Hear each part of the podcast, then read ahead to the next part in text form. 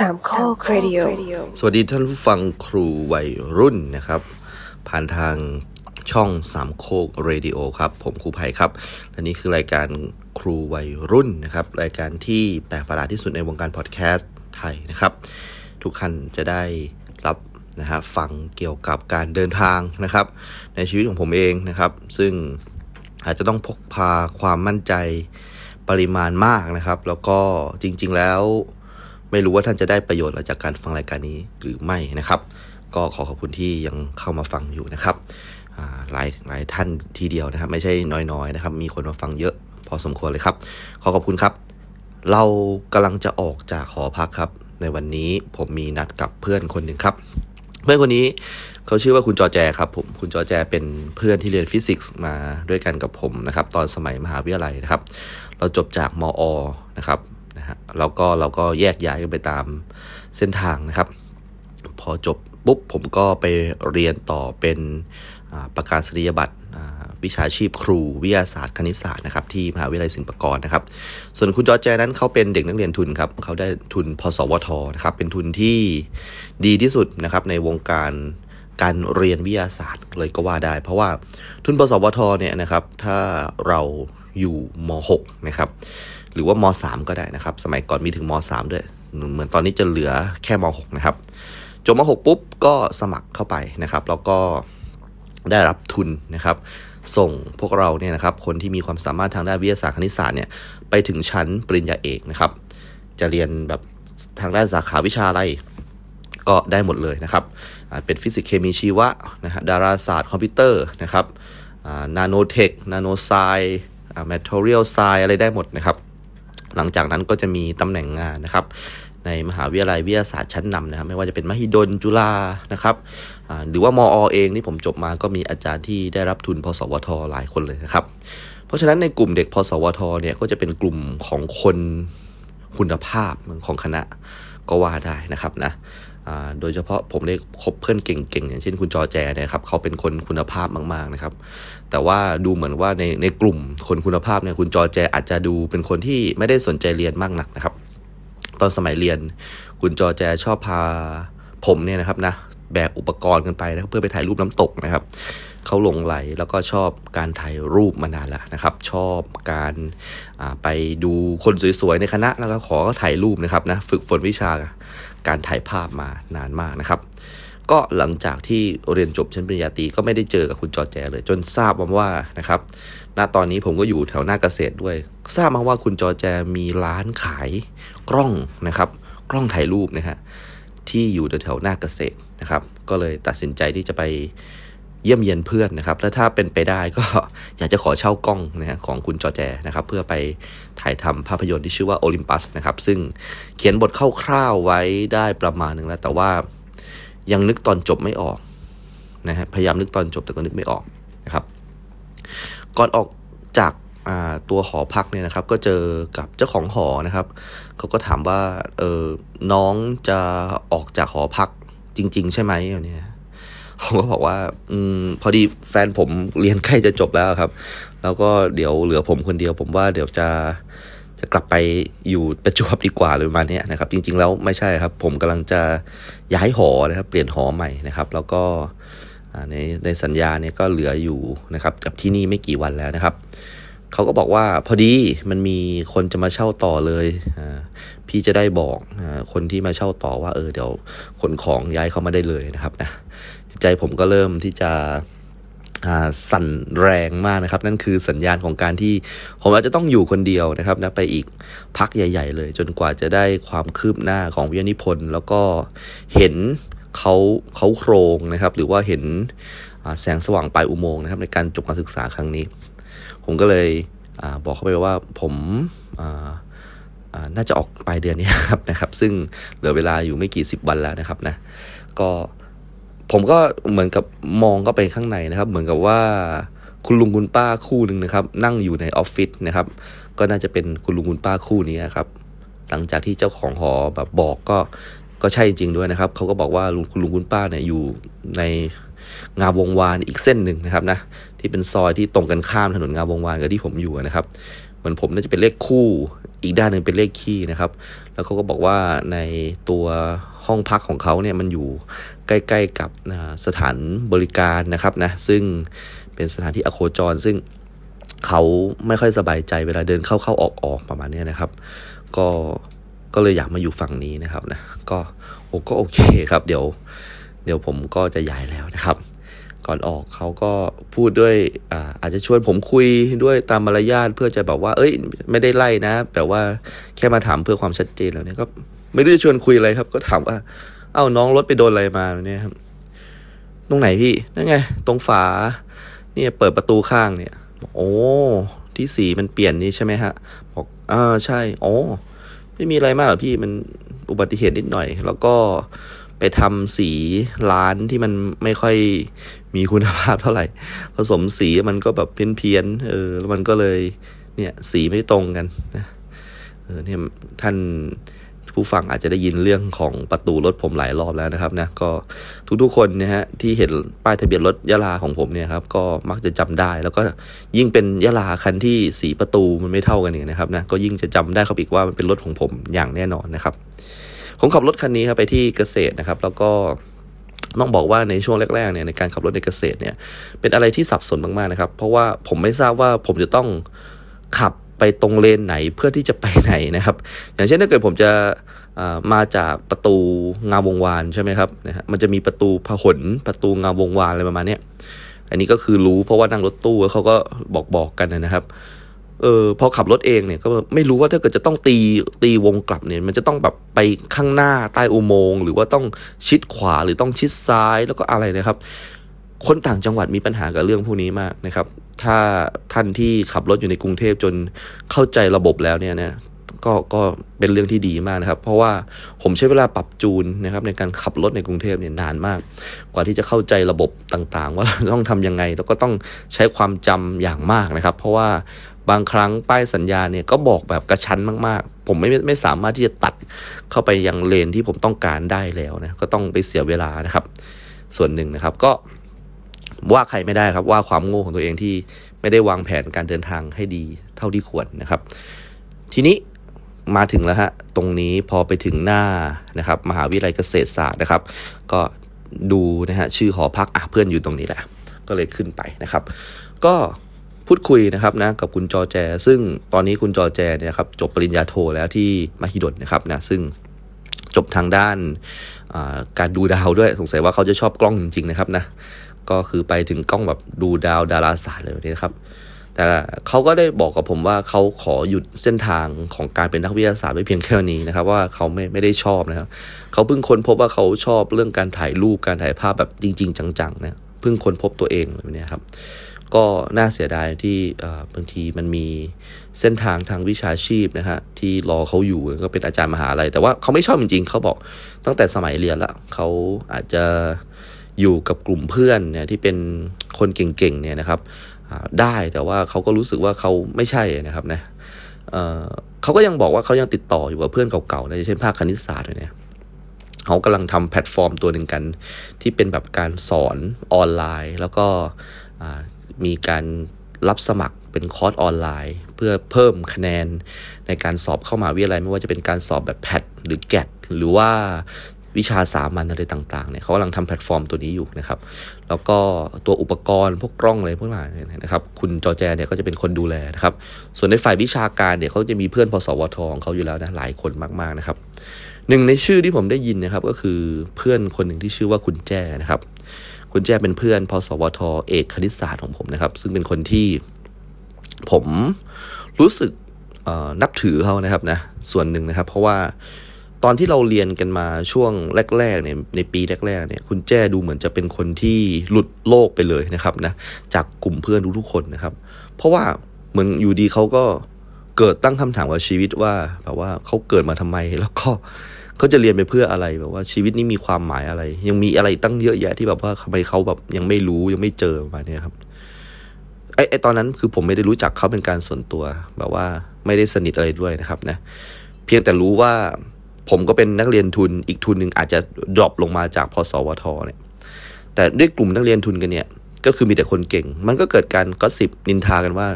ทำไมเด็กนักเรียนพสวทคนหนึ่งถึงแบบเรียนได้หลุดลุ่ยขนาดนี้นะ ผมยังจำได้เลยผมเคยภูมิใจกับการแก้สมการต่างๆ โดยเฉพาะโจทย์แคลคูลัสเนี่ยนะครับที่แบบว่า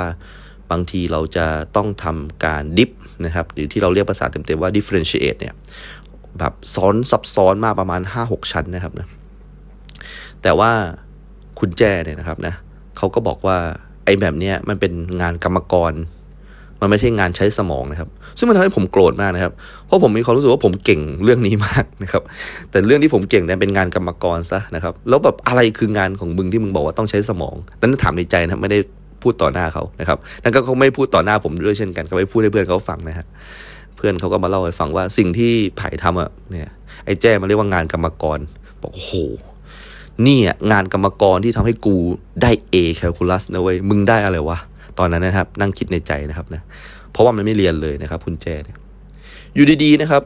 ตอนจบการศึกษาผมไม่ได้เกียรตินิยมอะไรเลยนะครับ คุณแจ้กลับมาเป็นเกียรตินิยมอันดับสองครับซึ่งเกิดจะเป็นอันดับหนึ่งด้วยหรือว่าเป็นอันดับหนึ่งอันนี้ผมไม่มั่นใจต้องแต่ว่าแบบอยู่จวนเจียนแบบแบบแถวๆนี้จากที่แบบคนที่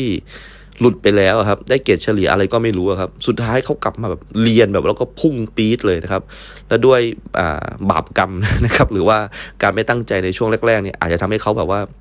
ไม่ได้สูงเท่าที่ควร แต่เขาก็กลับเป็นเด็กเกียรตินิยมได้นะครับนะนี่ยิ่งทำให้แบบรู้สึกงงก็ไปอีกนะครับนะว่ามันเกิดอะไรขึ้นกับเขานะครับ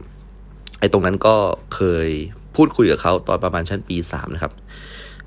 คนพวกนี้นอกจากจะเก่งวิชาการแล้วก็จะมีความสนใจเฉพาะด้านนะครับ คุณแจ้เนี่ยเป็นคนแรก ๆ ที่ผมรู้จักนะฮะที่เป็นคนใช้โปรแกรม Illustrator นะครับนะเขาใช้เป็นตั้งแต่ปี 2547 นะฮะนะฮะตอนนี้ปี 64ครับเวลานะครับ ตอนที่ผมอัดอยู่เนี่ยฮะซึ่งแบบเขาเขาเก่งมากนะครับในการออกแบบสิ่งต่างๆด้วยสกุลเวกเตอร์ใช่ไหมครับนะฮะเขาออกแบบ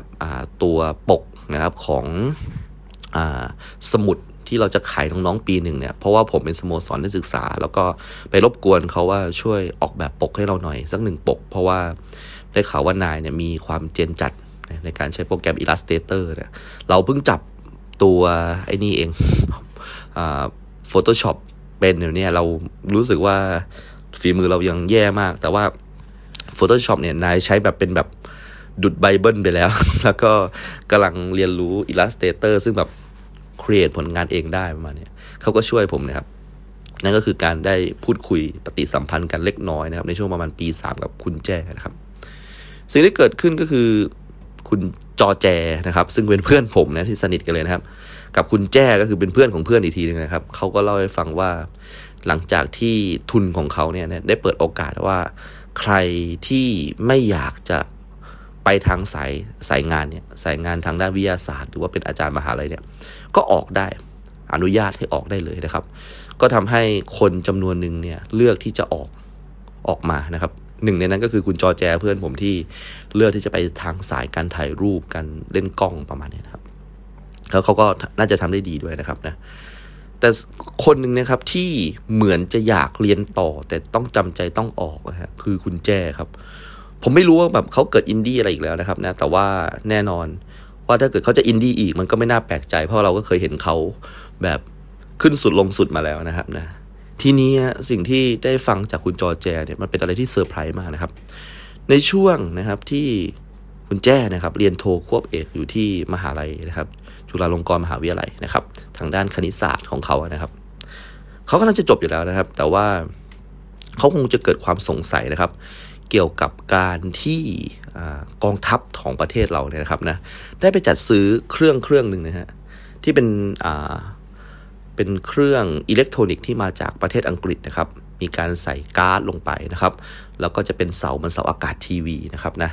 อะเขาไม่ขอพูดชื่อมันมันมันเป็นตัวย่อ GT อะไรประมาณนี้นะครับ ทีนี้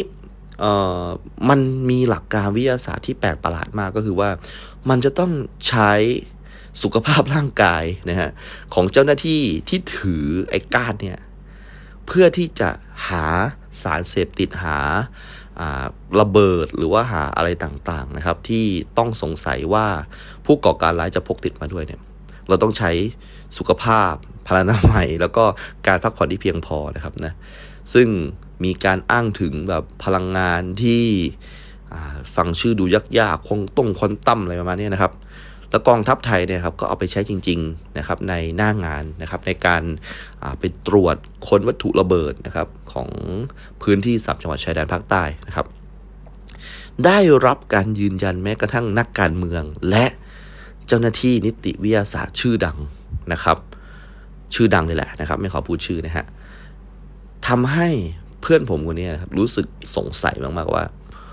มันมีอะไรหรือเปล่านะครับ ใน ตัววงจรนะของไอ้เครื่องอัจฉริยะอันนี้นะมันดูมันดูเก่งเกินไปนะในปีประมาณเนี่ยนะฮะสองพันห้าร้อยสี่สิบเก้าห้าสิบแต่เท่านะมันดูมันดูเก่งเวอร์นะครับนะเขาก็เลยซื้อมาเครื่องหนึ่งที่ขนาดนะครับ แล้วก็คนที่เป็นตัวตั้งตัวตีนะครับ ในการทดลองไอ้เจ้าเครื่องนี้ก็คือคุณแจ้เพื่อนผมนะครับ ซึ่งกำลังเรียนอยู่ที่จุฬาลงกรณ์มหาวิทยาลัยนะครับ เขาได้ ตัดสินใจนะครับทำการทดลองนะครับดูซิว่ามันมีนัยสำคัญขนาดไหนนะครับ โดยการทดลองเอาตัวสารเคมี ซึ่งในคณะวิจุฬามันหาไม่ยากอยู่แล้วครับสารที่จะเป็นแบบว่าก่อระเบิด หรือว่าทำให้เกิดปฏิกิริยาที่นำไปสู่การปลดปล่อยพลังงานอย่างมากๆเลยมาเนี่ยนะครับนะดูซิว่าไอ้เครื่องนี้มันมีเซ็นเซอร์ หรือว่ามีพลังอะไรประมาณไหนนะครับ อย่างแรกที่เขาทำก็คือเขาแกะมาดูวงจรนะครับ เพราะว่ามันเป็นวงจรแบบกระจอกมากนะครับ แล้วก็ไอ้การ์ดที่เสียบเนี่ยก็ไม่ได้มีโค้ดแม่เหล็กอะไรที่ซับซ้อนอะไรเลยนะครับนะ เป็นแถบแม่เหล็กธรรมดานะครับนะ ซึ่งนักวิทยาศาสตร์นะครับนะในกลุ่มนั้นนะก็คือเป็นกลุ่มหัวกะทิของจุฬาเลยนะครับ แล้วก็มีคุณแจ้นะอยู่ในนั้นด้วยเป็นหนึ่งในทีมงานนะครับ เขาก็ได้ทำการสรุปไปเลยว่าไม้เนี่ยน่าจะลวงโลกนะครับ ก็เลยออกนะครับการแถลงการเล็กๆนะครับในกลุ่มนะที่คนที่สนใจวิทยาศาสตร์นะครับ ว่าเขาได้ทำการทดลองนู่นนี่นั่นหนึ่งสองสามสี่นะครับแล้วก็มีสำนักข่าวบางสำนักข่าวเอาไปขยายผลก็เกิดเป็นการพูดคุยนะครับ แบบวิทยาศาสตร์จริง ๆ นะครับว่ามันมีอะไรหรือเปล่ากับไอ้การจับวัตถุระเบิดอะไรพวกนี้นะครับ ทีนี้คนที่สวยครับก็คือคุณแจ้เพื่อนผมเนี่ยนะครับนะ อาจจะต้องบอกว่ามีพลังมืด อันนี้ผมไม่บอกแล้วกันว่ามันมาจากไหนนะครับ มีพลังมืดนะครับ มีพลังงานที่ไม่ต่างเลยกับระบบมาเฟียนะครับนะพยายามคุกคามชีวิตคุณแจนะครับ แล้วก็เขาคุกคามไปถึงบ้านคุณแจนะครับมีโทรศัพท์เนี่ยไปที่บ้านนะครับ ซึ่งคุณแจเนี่ยเขาจะใช้ชีวิตอยู่กับคุณพ่อคุณแม่นะครับนะในช่วงที่เขากำลังเรียนอยู่นะครับ ตรงนี้เป็นอะไรที่เขารู้สึกกลัวมาก พูดตรงๆว่าเป็นอะไรที่ไม่แฟร์กับนักวิทยาศาสตร์ที่ต้องการจะเปิดโปงความจริงมาก ๆ เขาไม่มีทางอ่าไม่มีทางออกสำหรับเรื่องนี้ ไม่มีที่พึ่งเลย เพราะว่าถ้าเกิดสมมุติว่าที่พึ่งคือคนรักษากฎหมาย ดูเหมือนกับว่านั่นแหละครับ คือคู่ขัดแย้งของเขาเอง เขาก็เลยกำลังมองไปถึงนะครับว่า เขาจะสามารถอยู่รอดปลอดภัยได้ โดยต้องมีกองกำลังอะไรสักอย่างเนี่ยที่ปกป้องเขาได้นะครับ เขาก็เลยมองไปยังกลุ่มนะครับของทหารรับจ้างฝรั่งเศสนะครับนะตรงนี้ผมก็ฟังไปผมก็รู้สึกว้าวนะครับนะกับเรื่องราวที่คุณจอแจเล่าให้ผมฟังนะครับบอกว่าแจ้เนี่ยนะครับซึ่งเป็นเด็กเนิร์ดผอมๆเก่งคอม เก่งคณิตศาสตร์เลยเนี่ยครับตัดสินใจนะครับนะ ลาออกนะครับจากการเรียนโทโคบเอกที่จุฬาทั้งที่จะจบอยู่แล้วนะครับนะไม่ถึงปีก็จะจบได้ได้ด็อกเตอร์อยู่แล้วนะครับออกเลยครับ แล้วก็ไปใช้ชีวิตนะครับที่ฝรั่งเศสไปตายเอาดาบหน้าเลยครับแล้วก็เลือกนะครับที่จะเป็นทหารรับจ้างนะครับ ที่ผมเข้าใจนะครับก็คือว่ามันน่าจะเป็นกลุ่มทหารรับจ้างเนี่ยมีมาตั้งแต่สมัยอดีตกาลแล้วเพราะว่าฝรั่งเศสเป็นเมืองที่มีอาณานิคมเยอะนะครับ แล้วก็ มักจะไปรบนะครับกับที่ไหนเนี่ยก็มักจะเอาทหารของอาณานิคมเนี่ยไปเป็นแนวหน้านะครับ แล้วก็ถ้าทำผลงานได้ดี แล้วก็สามารถลบชนะก็จะมอบความเป็น citizenship นะครับหรือว่าความเป็นพลเมืองฝรั่งเศสให้กับทหารท่านนั้นนะครับนะเราก็เลยเห็นความหลากหลายนะครับในในฝรั่งเศสที่มีคนฝรั่งเศสแบบทั้งผิวขาว ผิวเหลือง ผิวดำอะไรประมาณนี้ครับหลากหลายมาก ซึ่ง ทุกวันนี้วัฒนธรรมนี้ก็คงยังมีอยู่นะครับ แล้วก็เปิดรับสมัครให้คน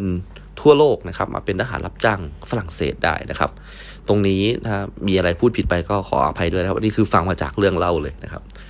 ออจอแจก็เล่าให้ผมฟังอีกว่ามันก็ต้องใช้การปรับตัวที่ค่อนข้างเยอะ แล้วก็ต้องไปฝึกร่างกายนะครับ หลังจากนั้นคุณแจ้นะครับ ซึ่งได้ไปฝรั่งเศสเนี่ยก็ ตัวบึกบึนนะครับ กล้ามใหญ่โตแล้วก็ใช้ชีวิตออยู่ในกองทัพฝรั่งเศสนะครับ โดยไอ้นี้มีความสุขหรือเปล่าก็ไม่มั่นใจแต่ว่าอยู่ด้วยความปลอดภัยแน่ๆนะครับนะไม่มีใครมาลังควานเขาอีกแล้วนะครับนะก็สืบทราบมาว่าหลังจากที่กลับมาเนี่ยเขาก็ได้เป็นหนึ่งในทีมงานนะทหารฝ่ายไอทีคอมพิวเตอร์นะของของฝรั่งเศสนะครับ อันนี้ไม่มั่นใจว่าเขาอยู่จนได้ความเป็นพลเมืองฝรั่งเศสหรือเปล่านะครับ แต่ว่าหลังจากนั้นเขากลับมาไทยแล้ว ตอนที่ผมไปคุยกับคุณจอแจเนี่ยคุณแจ้คุณจอแจเนี่ยก็กลับมาอยู่ที่ไทยแล้วนะครับนะก็กำลังจะทำโปรเจกต์อย่างที่ผมว่าก็คือเป็นแพลตฟอร์มในการสอนออนไลน์อะไรประมาณนี้นะครับโอ้โหสนุกมากเลยเรื่องนี้นะครับนะเออก็เลยบอกว่าอาจจะถือโอกาสนะครับมาเล่าให้ท่านผู้ฟังได้ฟังนะครับสำหรับ เรื่องราวชีวิตของคุณแจ้เนี่ยครับนะไม่ได้เป็นที่ที่จะต้องปกปิดอะไรใด ๆ นะครับ ไม่ใช่เป็นความลับด้วย ผมเล่าเรื่องเขาได้โดยไม่ต้องกลัวเขาฟ้องนะครับ เพราะว่าเขาจะเป็นพ็อกเก็ตบุ๊กขายด้วยนะครับนะลองไปลองไปเซิร์ชดูชื่อประมาณว่าจากนักวิทย์สู่ทหารรับจ้างฝรั่งเศสอะไรประมาณนี้นะครับ ก็เป็นความภูมิใจมากๆว่าคนที่เป็นตัวเอกของเรื่องนี้ก็คือเพื่อนผมเองนะครับนะซึ่งอาจจะไม่สนิทมากแต่ว่าเราก็ก็เป็นเพื่อนที่เคยทำงานร่วมกันนิดหน่อยนะครับ ประมาณนี้ ก็สุดท้ายก็ ฟังเรื่องของคุณจอแจนะครับ เล่ามา ผมก็เลยเล่าเรื่องของผมฟังว่า ผมจะทำหนังเว้ยเออหนังของผม ชื่อโอลิมปัสแล้วก็เนื้อเรื่องมันประมาณนี้นะครับนะเขาก็ฟังอย่างตั้งใจนะครับนะก็เขาอาจจะไม่ค่อยเก็ตเท่าไหร่เพราะว่าเขาเป็นคนนครศรีธรรมราชนะครับ ไม่เข้าใจเหมือนกันว่าทำไมผมแบบต้องอินกับความเป็นบ้านเกิดอะไรขนาดนั้น ถึงขนาดจะต้องแบบว่ามาทำหนังเลยเหรออะไรเนี้ยเออ ก็แค่มึงก็กลับไปอยู่บ้านมึง มึงก็รักบ้านเกิดแล้วเปล่าวะอะไรแบบเนี้ยแต่ผมผมว่าพยายามแบบจะทำหนังเรื่องนี้ออกมาให้สำเร็จให้ได้ มันมีความหมายกับผมมาก พยายามเล่าบทหนังไป จนถึงตอนจบจอแจก็ถามผมว่า แล้วมึงจบยังไงวะ ผมก็บอกว่า กูยังไม่รู้เลยว่ากูจะให้แบบหนังเรื่องนี้มันจบยังไงวะเนี่ย แต่มึงว่างมาไหนบ้างวะ บอกทำไมวะ เออ กูจะเช่ากล้องมึงแบบว่าไปไปถ่ายแบบเนี่ยหนังเนี่ย แล้วแบบมึงรู้แบบระยะหรือว่าโฟกัส หรือว่าการปรับแสงอะไรแบบนี้มั่งยัง กูไม่รู้เลยวะมันยากไหมวะไอ้เหี้ยเดี๋ยวกูไปถ่ายให้นะครับ ปรากฏว่าผมก็เลยเช่ากล้องคุณจอแจ พร้อมด้วยตัวคุณจอแจนะครับ ไปถ่ายหนังกับผมด้วยนะครับนะก็เราก็ได้วันแล้วว่าอะเดี๋ยวเราจะถ่ายกันก่อนที่ผมจะย้ายหอนี่แหละ เพื่อเป็นการบันทึกความทรงจำนะครับของการได้อยู่งามวงวานนะครับ เดี๋ยวเราจะไปหาคนร่วมทีมคนต่อไปนะครับ เดี๋ยวผมขอขับรถออกจากหอพักของคุณจอแจก่อนนะครับ